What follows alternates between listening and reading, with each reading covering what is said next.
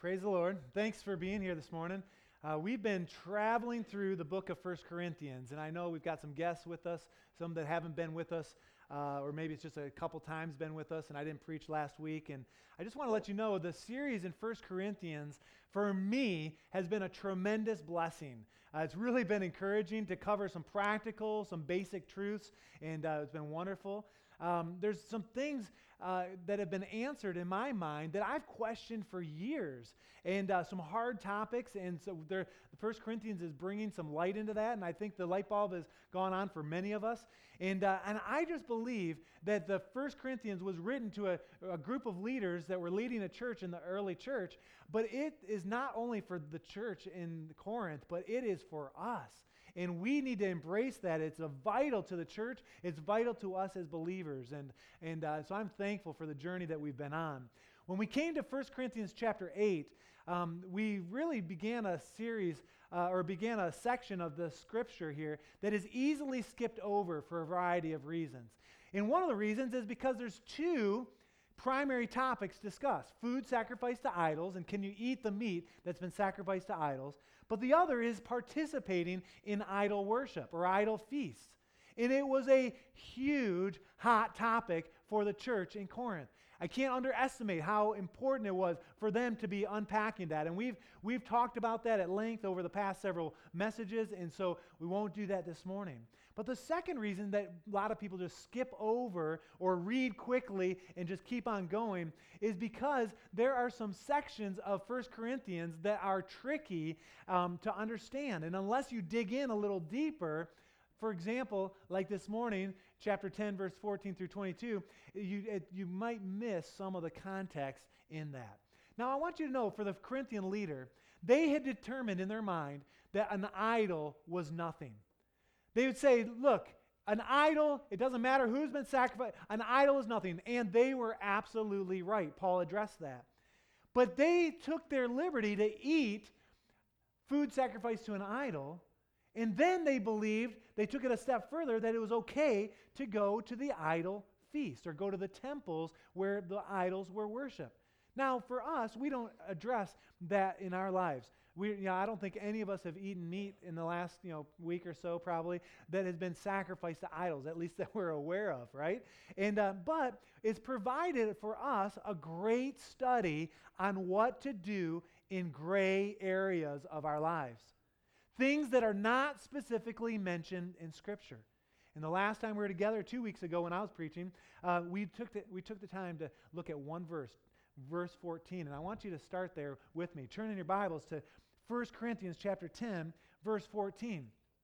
And we looked at this. It was a clear and abrupt, uh, very, uh, very right in your face encouragement from Paul to the leaders. Look what it says. It says, Therefore, my dear friends, flee from idolatry. Everyone say, flee from idolatry. And what Paul is going to say here is that it's one thing to eat meat from a butcher shop once offered to an idol. It's one thing to attend a party or go to someone's house or even a wedding or a feast uh, where the food was sacrificed to idols and you're sitting and you're, you're eating. But it is something else to push it to the point when you are attending idol feasts idol celebrations, pagan festivals, and those types of things.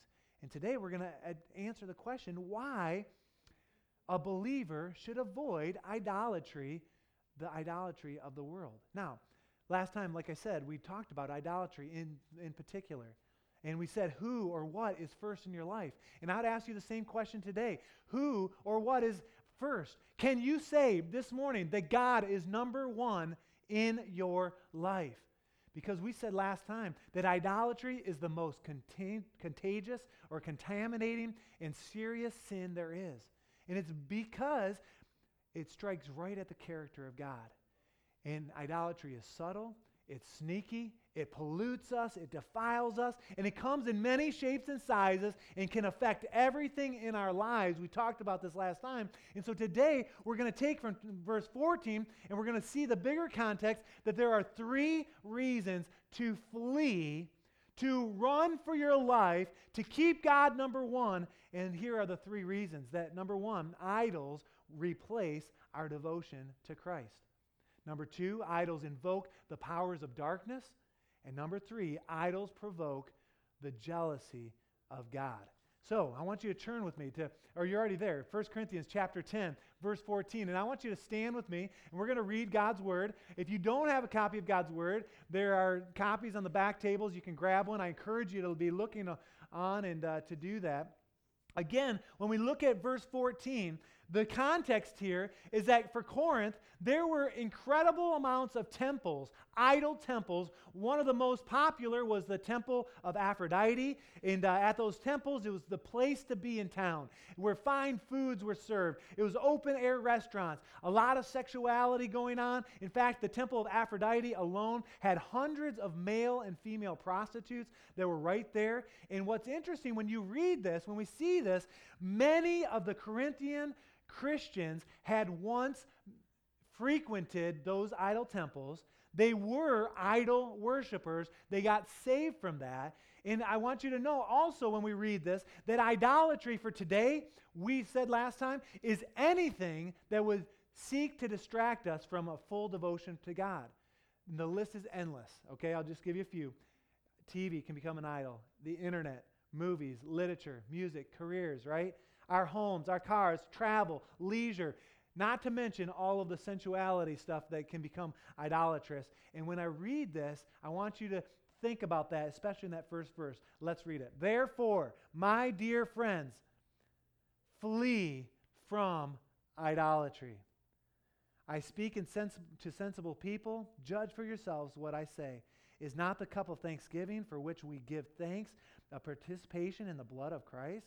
And is not the bread that we break a participation in the body of Christ? Because there is one loaf, we who are many are one body, for we are all partake in one loaf. Verse 18 Consider the people of Israel. Do not those who eat the sacrifices participate in the altar? Do I mean then that the sacrifice offered to an idol is anything, or that an idol is anything? No. But, I, but the sacrifices of pagans are offered to demons, not to God. And I do not want you to participate with demons. You cannot drink the cup of the Lord and drink the uh, cup of demons as well. You cannot have a part in both the Lord's table and the table of demons. Are we trying to arouse the Lord's jealousy? Are we stronger than He? Now, I want to just pause here for a second. When you read that, when I've read this in the past, I just keep on going. But I want you to know, church, this morning, there is some incredible depth of uh, knowledge in here. Um, there's some insight that is meant for us today, for each and every one of us today. And I, I just hope that the Lord will speak through me to pierce into our hearts. And so let's pray, ask God to bless His word and uh, let it just rest in our hearts and help it to change our lives, okay? Let's pray. Lord, we just honor you. We thank you for what you're doing. We thank you, God, that your word is all powerful and it's sharper than any double edged sword. God, that it pierces into our hearts and it can change us. And God, I pray that over these next few moments, God, that we would have ears to hear and hearts to receive. And God, I pray, Lord, that you just avoid um, any distraction from the enemy, but God, that we would be focused on you and you alone in Jesus' name. And all God's people said, Amen. Amen. By the way, everyone's looking good today. Uh, yeah, I love all your smiles. Isn't it fun in the summer to come and to worship? And uh, it's great to be here. And uh, I love uh, love what I get to do. All right, this is fun. The first thing, the first reason we need to flee from idolatry is that it will replace our devotion to Christ. And let me try to explain this as we kind of get into this. We looked at verse 14. Verse 15 is interesting. It says, I speak to sensible people. He's saying, Look, you guys are smart. I worked with you. I trained you. I invested in you. And you guys can get this, is what he's saying. He says, Judge for yourselves what I say. He says, Look, you can figure this out. This whole idolatry discussion, it's not ro- rocket science. And then what Paul does, he takes the next few verses to talk about the Lord's Supper. And in some ways, you think, what, why the Lord's Supper? You can call it communion or the Eucharist, which is a fancy word for the name blessing or for a, uh, the Greek word blessing. And by the way, it's an important spiritual part of our walk with the Lord. And today, we're going to partake in communion at the end of the service. But communion, and what Paul does is he brings an attention, uh, focuses it on Jesus, and in, he says in a very real way that when we partake in communion, we also participate with Christ and with everyone else that is taking or partaking at that time. You say, well, what are we talking about? Well, the issue for them, the point was, is that they were going to idol feasts. And the same was true that when you would participate in an idol feast, a pagan festival, that those people would become one with the one being worshiped, the spirit behind the festival, and with those that were worshiping. You became one with them. Let's look at it in verse 16. So, is not the cup of thanksgiving for which we give thanks a participation in the blood of Christ? And is not the bread that we break a participation in the body of Christ? On first look, you say, boy, what does that mean? Well, let me break it down. The first is there is talking about the cup of thanksgiving. This goes back to the, the Passover feast, that there was a whole lot of ritual, and within that, there were many times a series of cups or a series of times that they would drink. Well, this refers most likely to the third cup in the Passover in the Passover feast, where they would call that cup the cup of blessing or the cup of thanksgiving.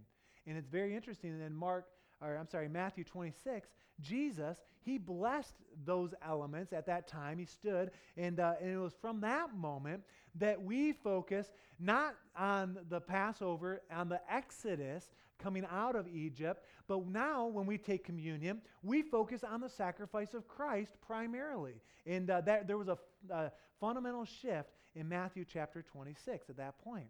But the point is, when we partake in the cup, what's happening? That's what we want to see. Because it's more than a symbolic or just this element that we hold. There is a spiritual reality taking place. One commentator kind of described it like this it's looking at a picture of someone that you loved that maybe has passed. Maybe a loved, loved one, maybe a, a family member, a, a grandma or grandpa or aunt or uncle, or maybe even a spouse. And you, when you look at the picture of the person that has passed, what happens? It's not just a picture. Our minds become engaged. Our memory is activated. It's flooded with memories. And the picture becomes alive to us. You know what I'm saying? And with the cup, when we hold the cup or when we hold the bread, what happens is Jesus becomes alive to us. He becomes actualized in our hearts and in our minds. Now, what happens is we begin to think about what happened at Jesus' death. We remember the cross. We remember the six hours. We remember the separation of God when God said, No, uh, I can't look at my son anymore. It all starts to come back when we hold those elements. We remember the darkness, the three hours where the sun was covered and uh, there was darkness over the land. We remember when Jesus cried out, It is finished.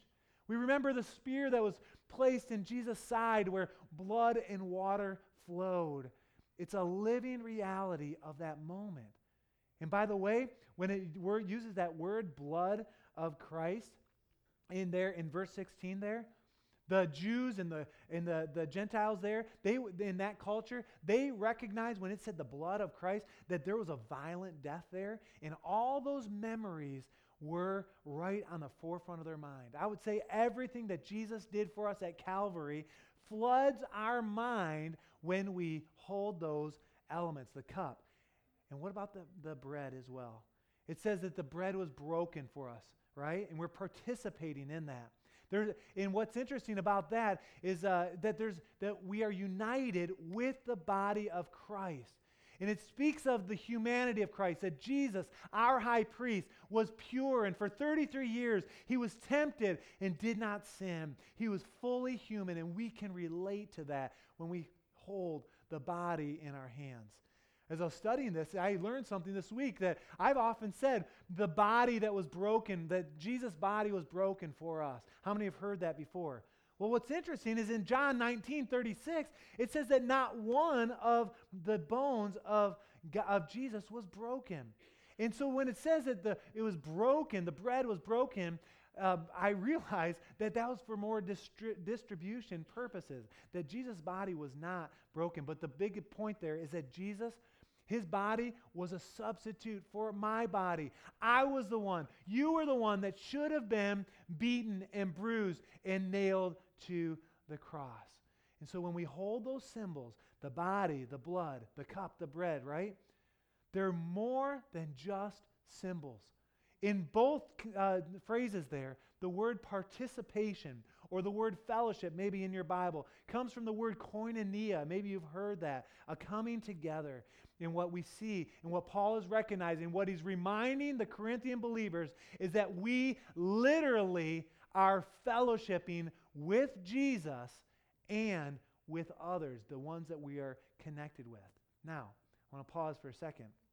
So, just like the Lord's Supper, that there's a union with Christ and the union with others, right? And you guys tracking with me? You get that? The same thing happens when we fall into idolatry. There's a union with something or someone other than Jesus. Okay? And so our minds are engaged, our bodies are engaged, and bec- therefore, idolatry replaces our devotion with Jesus.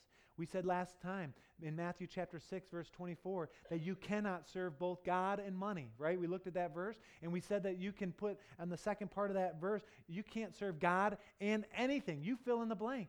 You can't do it. If you do, you've become an idolater. And so we've got to be very, very careful.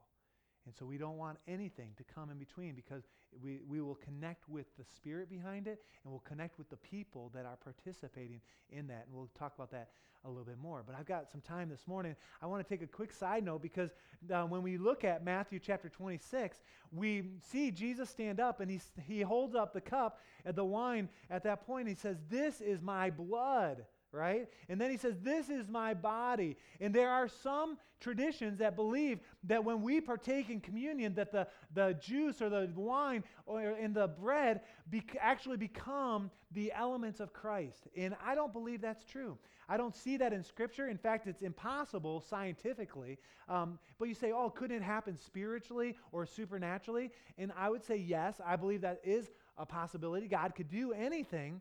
But what I understand as I study this is that the Jews and the disciples, for sure, would have been completely repulsed by the idea of drinking literal blood. All right, and they would have been, their thoughts would have went right back to Leviticus chapter 17, verse 10 through 14, and uh, and they would have they would have never thought that the actual wine turned into, but it was just a symbolic. It was a joining with Christ and with those that were communing with them. There's another time Jesus uh, uh, stood up and said, Hey, um, I am the door. And I don't think the disciples thought, oh, yeah, three by six, wood door. Yeah, that's Jesus, right? And so, same idea. Um, it, in the, that term that some use in uh, uh, uh, some denominations or traditions, it's called transubstantiation.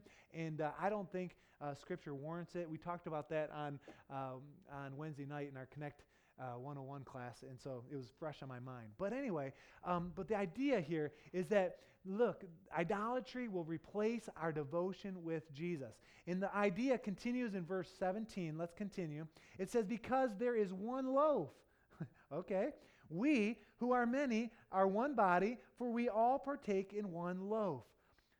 There's one body, church, one loaf, and that loaf is Jesus, Jesus Christ. And what he's talking about is really a unity issue here.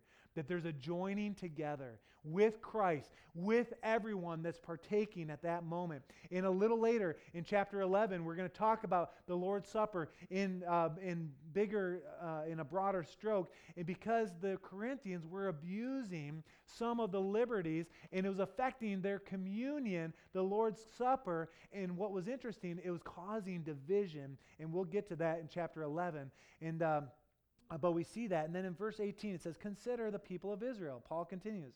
He says, Do not those who eat the sacrifices participate in the altar? And again, we go back to the Old Testament way. Before Jesus was, was uh, crucified on the cross and he became the ultimate sacrifice for us, there was a lamb or an animal that was sacrificed in place of you or me or for the people there. And it's what happened. They would bring that oftentimes to the temple. Some of it was burned on the altar. Some the priests would eat. That's how the priests were supported and had a livelihood. And then, um, then those that were worshiping, those that brought the lamb, they would eat and partake. And what's interesting, it was all in the presence of God, right? But they were all together as well. All right, so the first reason is that we it will cause division or it will cause uh, your devotion to Jesus to suffer when you get caught up in idolatry. There's a second reason. The second reason is this it invokes the powers of darkness. You're saying, okay, what do you mean?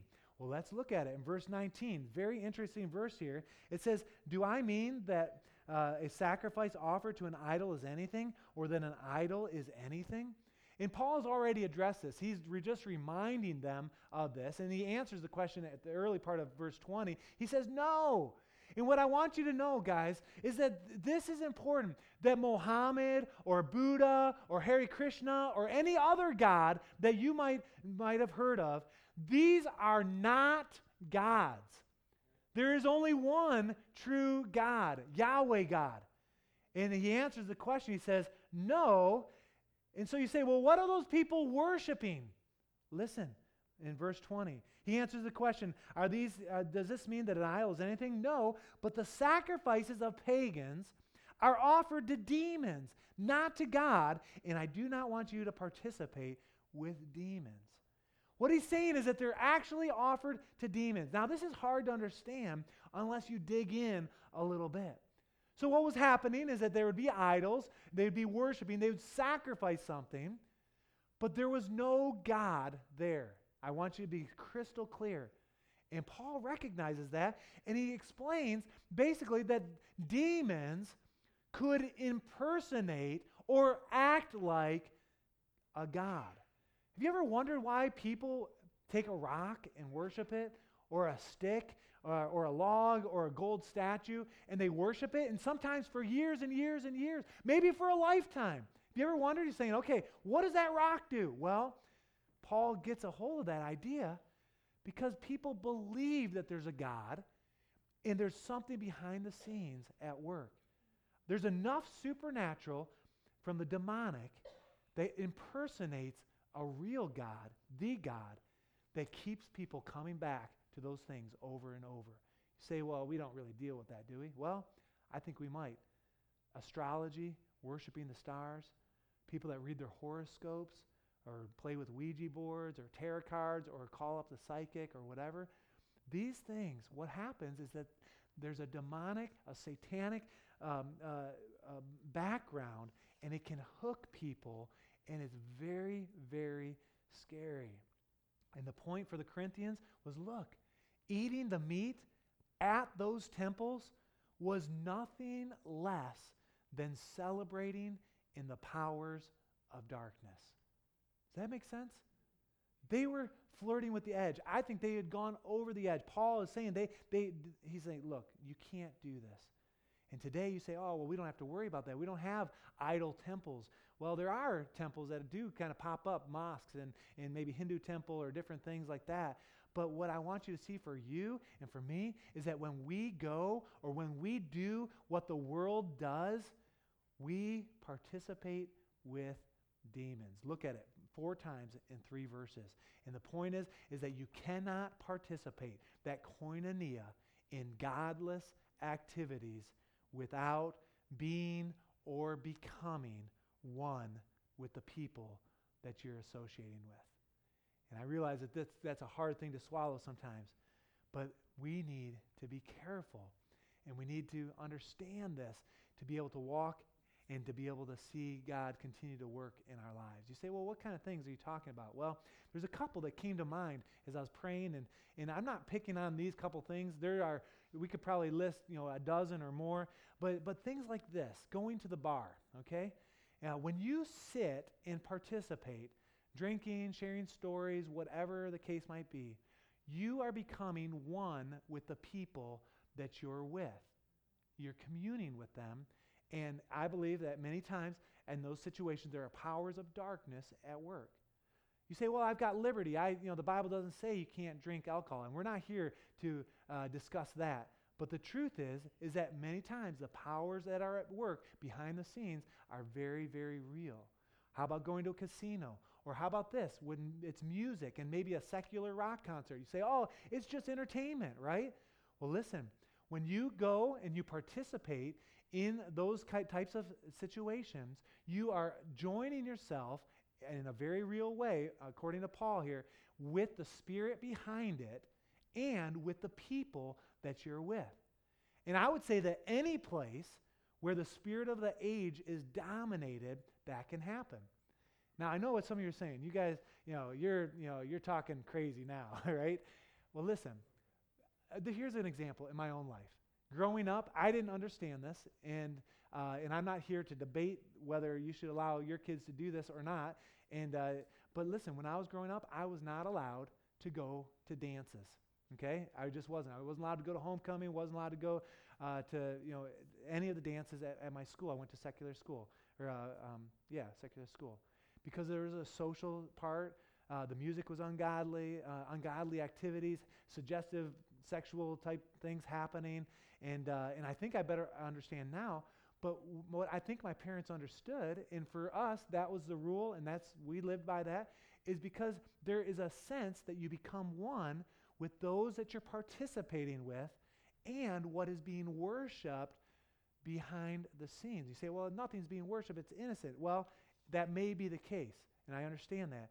But listen, the warning is extremely real. Look at verse 21, what it says. It says, You cannot, and that's not a cannot like uh, it's an impossibility. It's a should not, but it's a strong. So it's you cannot drink the cup of the Lord and the cup of demons too.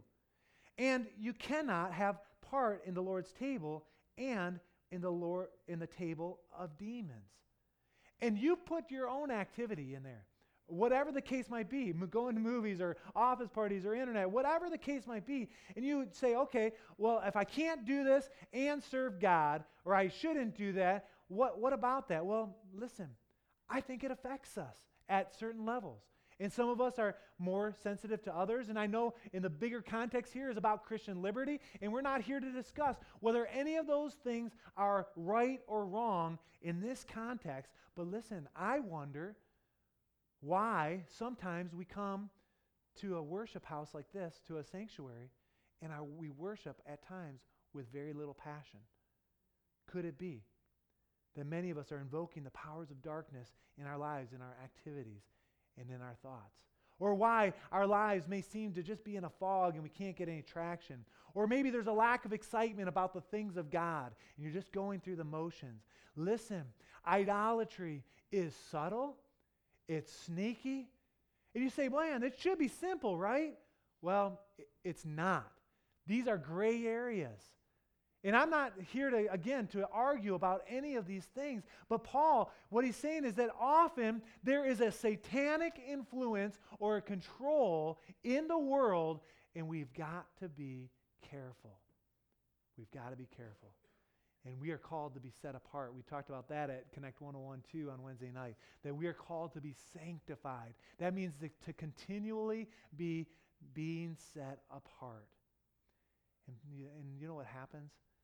You hear that this morning and you say, boy, you know, that sounds good for some, but, but I don't really want to be different from others. Well, I would just say, get over it. you already are different. If you've accepted Jesus in your heart, the Bible says that you are a peculiar people. And it really answers sometimes so because if you have a believer in your home and, and maybe you feel like you're on the outside at times, and we've struggled with that even in our own family. Listen, we're different, and that is okay. Church, don't become one with unbelievers. Don't commune. Be separate. Be separate. So the question is why should a believer avoid these things in the world? Not to touch the things of the world. And in regards to this particular point, it's because you cannot commune with God and commune with demons at the same time. There's a third reason that we'll see. Let's look at it in verse 22. In verse 22, it wraps up the section with the question. It says, Are you trying to arouse the Lord's jealousy? Are we stronger than He? And what's interesting here is that we see once again that idolatry is absolutely offensive to the Lord. And I don't want to stir up God. I don't want you to stir up God. And what we see here is that He is jealous for us. You say, jealous? How, how is that possible? Well, listen, His love is so intense that He becomes angry if anything threatens that love. He loves us. I was reading about this in uh, John MacArthur's commentary. He says, Do you want to make the Lord jealous? And I love what he says. He refers to Deuteronomy 32 21. This is God talking. They have stirred me, God, to jealousy with what is a no God. They have provoked me, God again, with their idols. John MacArthur says, You want to stir God to jealousy? You better be stronger than he, or you won't be able to handle him because he deals very strongly with idolatry. All you've got to do is read the Bible about that, he says. You just turn to Deuteronomy chapter 7, and you might want to write these down.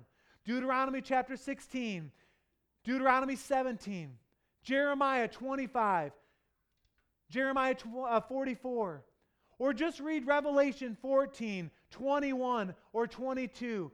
And there are inferences in all those places about the vengeance of God against idols and idol worship. And he finishes his thoughts here. He says, The only way you'll ever want to provoke God to jealousy, which is what we're talking about, is if you're stronger than he is. And that's ridiculous. It's laughable.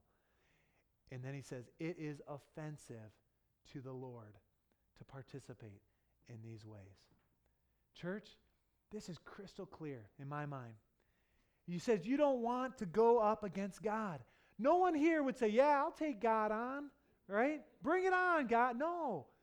He's stronger than us. And He loves us. But could it be that the struggles that you're facing, the issues that you're up against, could it be that without maybe even knowing, you're fighting against God? And as I was praying and meditating about that, I believe the Lord gave me a word for us, for me, for us to get our minds around. And, the, and I wrote it here, I highlighted it, circled it in my notes, is that the Lord, He loves you. Just let that sit in for a second. He loves you. Incredible. More than you could ever imagine. But the things that you're doing, and maybe it's because you think you've got all this Christian liberty or this Christian freedom, but the things you are doing are repulsive to Him. And I don't want to add anything to that, but I want to read it again. The Lord loves you, but the things you're doing are repulsive. And I say that out of love, and we'll come back to that in just a second. But there's one other verse I want everyone to turn to, to Revelation chapter 2. This is incredible. As you read Revelation 2, the church of Pergamum here is a story. There's incredible parallels between 1 Corinthians chapter 10, or 8 through 11, 1, really, and then Pergamum. Listen to what it says. To the angel of the church in Pergamum, write, These are the words of him who are, has a sharp, double edged sword. I know where you live, where Satan has his throne, yet you remain true to my name. You did not renounce your faith in me, even in the days of Antipas, my, fa- my faithful witness, who was put to death in your city where Satan lives. Now, listen, what, what's happening here in Pergamum is that there was a group of believers that loved the Lord, I believe. They called on the name of Jesus, they were believers. But listen to what happened to the believers. Nevertheless, verse 14. I have a few things against you. And listen to the parallels here between 1 Corinthians and, and, and Revelation here.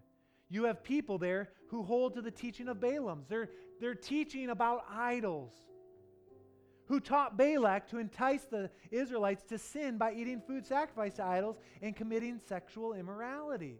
Again, there, there's people in the midst that are, that are flirting with the edge, that are, that are going down that road on that slippery slope. It says, likewise, you have also those who hold to the teaching of the Nicolaitans. Again, an idol, an idol god. The Nicolaitans and were heavily influenced with sexuality. And what does he say to them? What is, it, what is he saying to the church? Verse 16, you might want to underline it, highlight it. Repent, therefore. And listen to this. Otherwise, I will soon come to you and will fight against you. We just talked about do you want to fight? Are you stronger than God? Right? I will soon come to you and will fight against them with the sword of my mouth. Church, the sin of Pergamum was a sin of compromise. And again, it is subtle, it's sneaky, it, we don't even realize that it's happening in a lot of cases. But Paul was clear with the First Corinthians. He says, run from it. Run from it. Flee as fast as you can. In Revelation, says a little clearer, says, repent, ask for forgiveness, be sanctified. Let's pray. Lord, I thank you for all that you're doing here this morning. God, I thank you that we have an opportunity to be together, to experience all that you have for us, and help your word just to be very clear to us in these moments as we partake in your communion, in the Lord's Supper. God, I pray that you would help us in Jesus' name. Amen. Let's worship the Lord together.